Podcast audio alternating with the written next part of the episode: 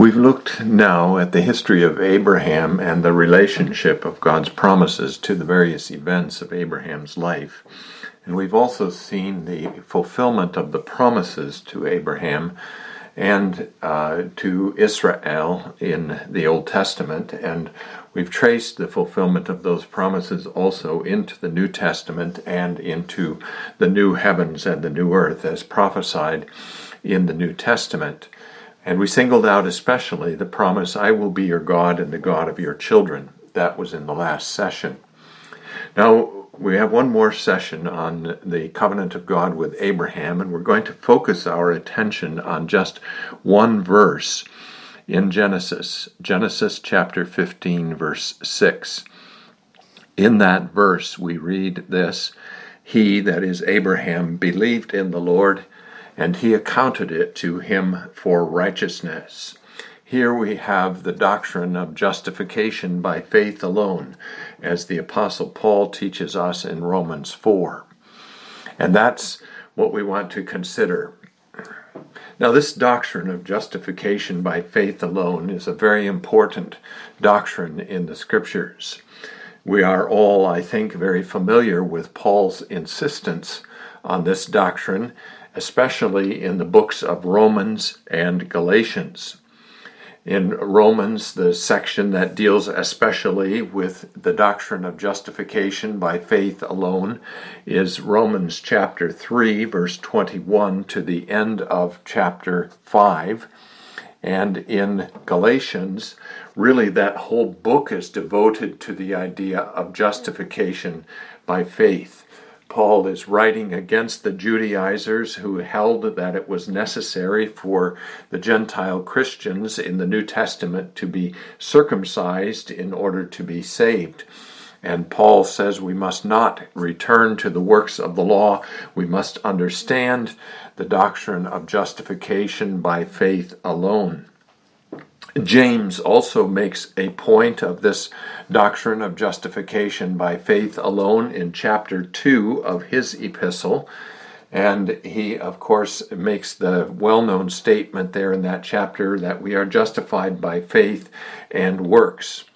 But what James is doing in that chapter is, of course, showing that the faith that justifies is a living faith, not a dead faith the devils believe and tremble. That's not a justifying faith. It is those whose faith is a living faith, a faith that produces works, who are therefore justified before God. And this whole idea of the doctrine of justification by faith fits also into the broader scriptural teaching of salvation by grace alone all of God's salvation comes to us by grace as a free gift. And we can say, as well of salvation as of justification, that salvation is by grace through faith. So our uh, justification is by grace through faith. Now, there are three Old Testament passages that the Apostle Paul uses especially to support the doctrine of justification by faith alone. The, one of those passages is in, is in Psalm 32, verses 1 and 2. Blessed is he whose transgression is forgiven, whose sin is covered. Blessed is the man to whom the Lord does not impute iniquity, and in whose spirit there is no deceit. When I kept silent, my bones grew old through my groaning all the day long. For day and night your hand was heavy upon me, my vitality was turned into the drought of summer. I acknowledged my sin to you, and my iniquity I have not hidden. I said, I will confess my transgressions to the Lord and you forgave the iniquity of my sin. Notice that in the first two verses, David speaks objectively. He doesn't talk about himself, but rather about the blessedness of the one whose transgression is forgiven. There, he's explaining to us the doctrine of justification by faith. and the blessedness of the man to whom the Lord does not impute iniquity. It's in verses 3 to 5, which I also read, that David takes this doctrine, objectively stated doctrine, in verses 1 and 2, and tells us about his experience of it. He says, When he kept silent, his bones waxed old through his groaning. But when he confessed his sin, then God forgave immediately the iniquity of his sin. In other words, David had to do nothing. He did no works. The Lord simply did not impute iniquity to him because uh, uh, of his grace to David and because and through the faith that David had manifested in confessing his sin. So that's the first passage that the apostle quotes. The second is in Habakkuk chapter 2, verse 4. Habakkuk 2, verse 4, where we read, Behold the proud, his soul is not upright in him, but the just shall live by his faith. And of course, the third passage is Genesis 15, verse 6. And this is the passage of which the apostle makes the most in both Romans and Galatians. In both books, there is an extended discussion of this passage from Genesis. Now, there we read there um, that Abraham believed in the Lord, and he counted it to him for righteousness. And when we read there in Genesis 15 that Abraham believed in the Lord, what the uh, scriptures are saying there is that Abraham believed the promise which God had just spoken to him. Verse 5 Then he brought him outside and said, Look now toward heaven and count the stars, if you are able to number them.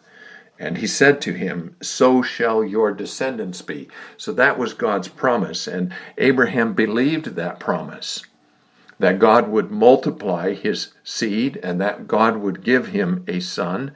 And God then counted that to him for righteousness. Now, this may seem at first glance to be a somewhat strange thing. Why should faith in the promise of a son and of a numerous offspring be reckoned as righteousness? And the answer to that is, of course, that that promise of God to Abraham is all wrapped up in the whole complex of God's promises in the Old Testament, beginning with his promise to Adam and Eve in Genesis chapter 3 that there would be a seed of the woman to conquer the seed of the serpent.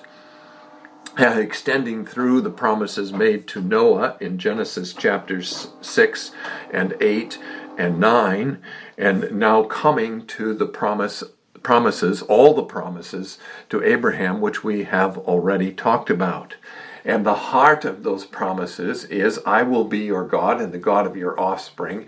And the fulfillment of those promises is bound up in the Lord Jesus Christ and in that blood of the covenant, which we have seen in connection with the promise to uh, Adam and Eve, with the promise to uh, Noah, and now also we have seen it with the promise to Abraham, the blood of the covenant, which is the blood of our Lord Jesus Christ.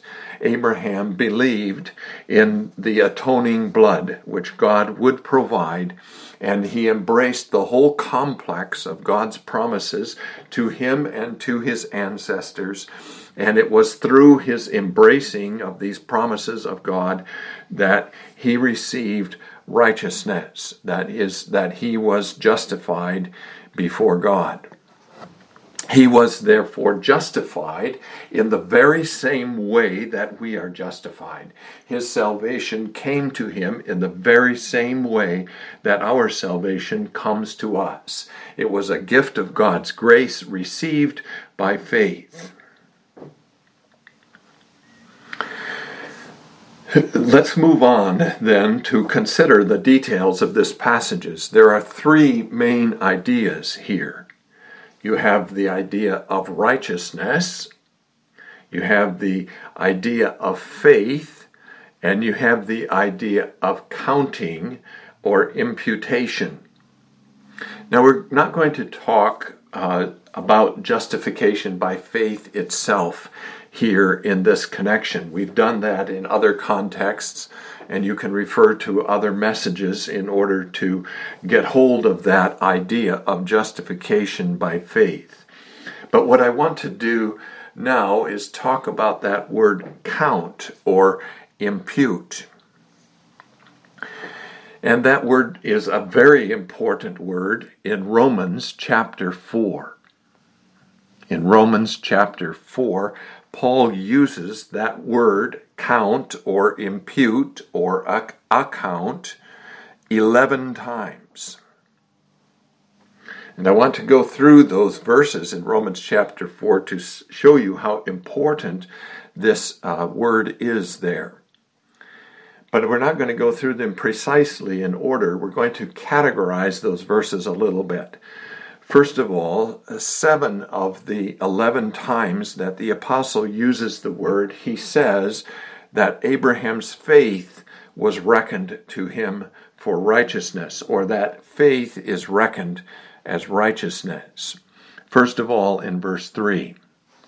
For what does the scripture say? Abraham believed God and it was accounted to him for righteousness. Again, in verse 5, but to him who does not work, but believes on him who justifies the ungodly, his faith is accounted for righteousness. In verse 9, does this blessedness then come upon the circumcised only, or upon the uncircumcised also? For we say that faith was accounted to Abraham for righteousness. Also, verse 10 How then was it accounted? While he was circumcised or uncircumcised? Not while circumcised, but while uncircumcised. And then also verses 22, 23, and 24, where we'll see that the word is twice translated as impute instead of as accounted and therefore it was accounted to him for righteousness. Now it was not written for his sake alone that it was imputed or accounted to him, but also for us. It shall be imputed or accounted to us who believe in him who raised up Jesus our Lord from the dead. So, those seven times, the Apostle Paul says, faith was accounted as righteousness. Now, the Arminians have sometimes taken the, these uh, statements of the Apostle Paul in Romans 4 that faith was reckoned as righteousness, and they say, see, God accepts faith as a substitute for works. God uh, reckons faith as a complete obedience to his law. And he accepts faith and the imperfect obedience of faith as a substitute for perfect obedience to the law. That is not what the apostle means. That turns faith into a work, a production of man's will instead of a gift of God, and it really makes salvation a thing that is accomplished by works rather than by grace. It's not a bare faith that Paul says is reckoned as righteousness, but it is faith in God and faith in the promises of God and faith in Christ that is reckoned as righteousness because faith receives the promises and faith receives Christ and is therefore the instrument by which we are justified, by which we become righteousness, be, become righteous before God. So that's the first category of um, the word imputation in Romans chapter 4. But two other times in the passage, the apostle speaks of uh, righteousness itself being uh, accounted or imputed. So we read in verse 6 just as David also describes the blessedness of the man to whom the Lord imputes righteousness apart from works. So it's not faith that's accounted or reckoned as righteousness, but God imputes righteousness directly. And in verse 11 again, and he received the sign of circumcision, a seal of the righteousness of the faith, which he had while still uncircumcised, that he might be the father of all those who believe, though they are uncircumcised, that righteousness might be imputed to them also. So, those are two other places where we read about the imputation of righteousness, the reckoning of Christ's righteousness to our account. But then in verse 8, the apostle uses that word in a different way. He's quoting from Psalm 32, and he says, Blessed is the man to whom the Lord shall not impute or account sin. He does not reckon sin to the account. And in verse 4, one other different use. Now to him who works, the wages are not counted as grace, but as debt.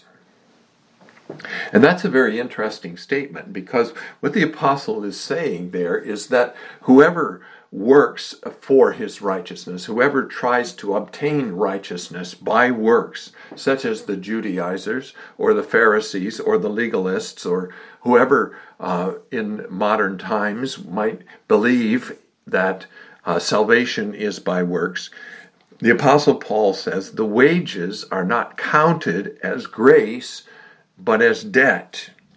In other words, we work in order to pay off our debt before God, in order to justify ourselves before God. But instead of the, those works um, paying off the debt, they add to the debt. They are reckoned to our account as further debt that is owed to God. If we may use a figure of speech here. Every work that we do under our own power, every work of sin that we do, every work that we do in order to obtain righteousness by ourselves is reckoned to that as debt in our account book. It is only the righteousness of Christ reckoned to us that goes into the payment uh, column that pays off the debt that we have built up through our sins. Righteousness, the righteousness of Christ, is imputed or reckoned to our account then. But we want also to notice here that in Genesis 15, verse 6, Abraham has faith in the promise of God. He did not yet know Christ himself. He looked forward, however, to the fulfillment of the promise, to the shedding of the blood of atonement, to the time when God would realize all those promises that he had made, to the time when God would give the blood of the covenant, shed the blood of the covenant, the real blood of the covenant, for the atoning of sin. And Abraham uh, saw that time coming as the time when his salvation would be real. And it was through that promise and his faith in that promise that he received this righteousness. In fact, he recognized that nothing that God had promised to him could happen without this righteousness being granted to him in the Lord Jesus Christ. We talk about faith in Christ, and that's because God has fulfilled our pro- the promises. Christ has come, the blood of the covenant has been shed. But even for us, it's possible to say that our faith is in the promise, our faith is in the accomplishment of our righteousness by our Lord Jesus Christ on the cross. Our faith is in the promise fulfilled, but our faith is also still, in some respect, future. The promise that Christ is coming again, the promise that Christ will forgive our sins every time we confess our sins, and so on. So we may also speak of faith in the promise, just as faith in the promise justified Abraham, so faith in the promise also justifies us.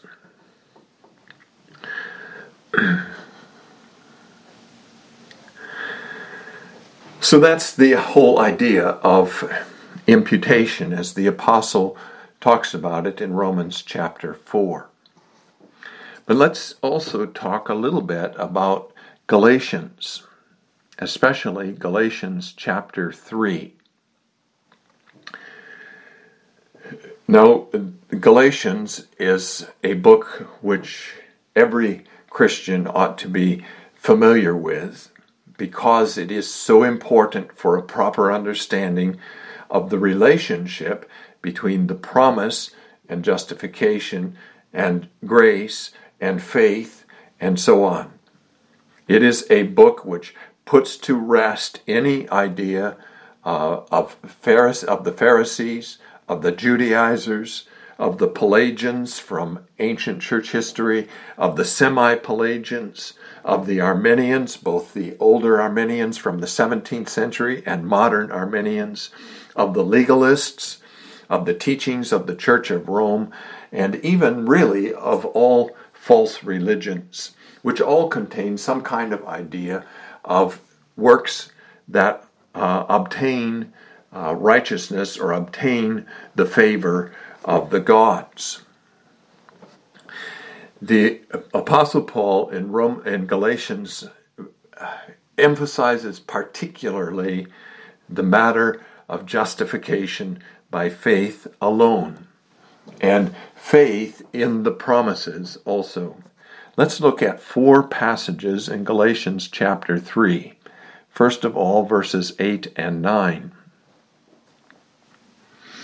The scripture, foreseeing that God would justify the Gentiles by faith, preached the gospel to Abraham beforehand, saying, In you all the nations shall be blessed.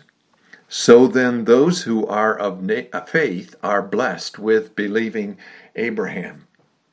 Now, the Apostle Paul quotes a promise that God made to Abraham In you all the nations shall be blessed. You can find that promise in the promises of God that are found in the book of Genesis.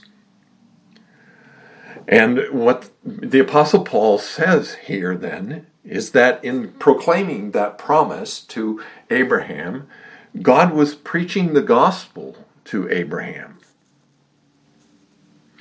And God was proclaiming a prophecy, he was foreseeing his own justification of the Gentiles by faith. When he said, In you all the nations will be blessed, he was saying to Abraham, I'm going to justify the Gentiles by faith.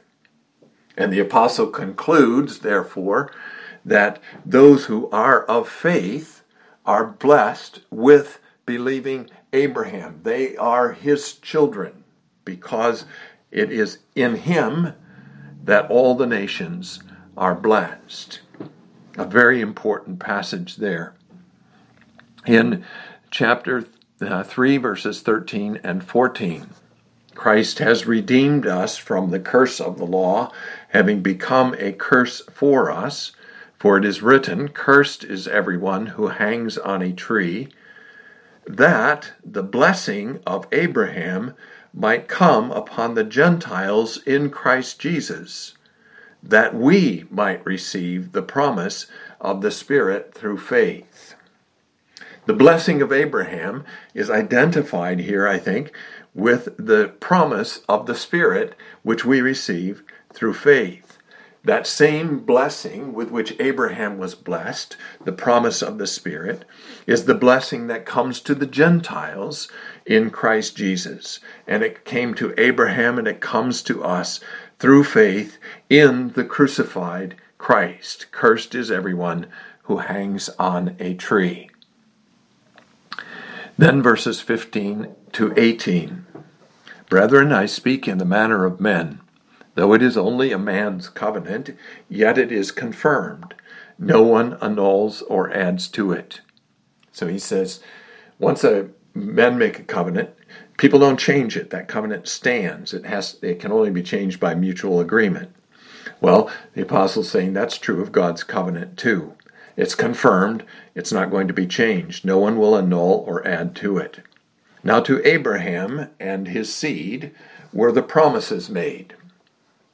And the, he refers there specifically, of course, to the promise, I will be your God and the God of your seed, or the God of your descendants, or the God of your offspring.